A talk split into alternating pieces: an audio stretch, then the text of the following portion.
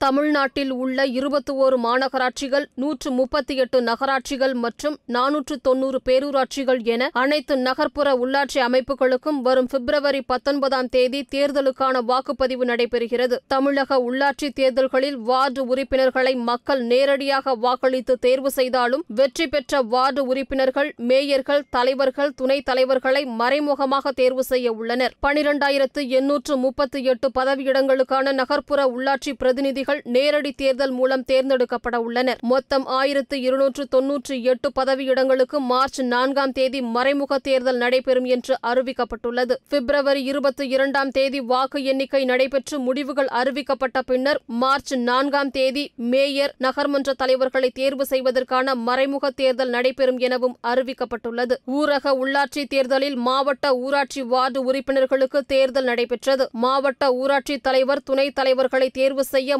மறைமுக தேர்தல் நடைபெற்றது. ஊராட்சி ஒன்றிய வார்டு உறுப்பினர்களுக்கு நேரடி தேர்தல் நடைபெற்றது. மறைமுக தேர்தல் மூலம் ஊராட்சி ஒன்றிய தலைவர் துணைத் தலைவர் தேர்வு செய்யப்பட்டனர். அதேபோல சிற்றூராட்சி தலைவர் சிற்றூராட்சி வார்டு உறுப்பினர்கள் நேரடியாக மக்களால் தேர்வு செய்யப்பட்டனர். துணைத் தலைவர் வார்டு கவுன்சிலர் மூலம் தேர்வு செய்யப்பட்டனர். நகர்ப்புற உள்ளாட்சி தேர்தலில் மாநகராட்சி வார்டு உறுப்பினர்கள் நகராட்சி வார்டு உறுப்பினர்கள் பேரூராட்சி வார்டு உறுப்பினர்களுக்கு நேரடி தேர்தல் நடைபெறும். இருபத்தி ஓரு மாநகராட்சிகளுக்கு உட்பட்ட ஆயிரத்து முன்னூற்று எழுபத்து நான்கு வார்டு உறுப்பினர் பதவியிடங்களும் நூற்று முப்பத்தி எட்டு நகராட்சிகளுக்கு உட்பட்ட மூன்றாயிரத்து எண்ணூற்று நாற்பத்து மூன்று வார்டு உறுப்பினர் பதவியிடங்களும் நானூற்று தொன்னூறு பேரூராட்சிகளுக்கு உட்பட்ட ஏழாயிரத்து அறுநூற்று இருபத்தி ஒரு வார்டு உறுப்பினர் பதவியிடங்களும் என மொத்தம் பனிரெண்டாயிரத்து எண்ணூற்று முப்பத்தி எட்டு பதவியிடங்களுக்கான நகர்ப்புற உள்ளாட்சி பிரதிநிதிகள் நேரடி தேர்தல் மூலம் தேர்ந்தெடுக்கப்பட உள்ளனர். அதே நேரத்தில் மாநகராட்சி மேயர் மாநகராட்சி துணை மேயர் நகராட்சி தலைவர் துணைத் தலைவர் பேரூராட்சி தலைவர் துணைத் தலைவர்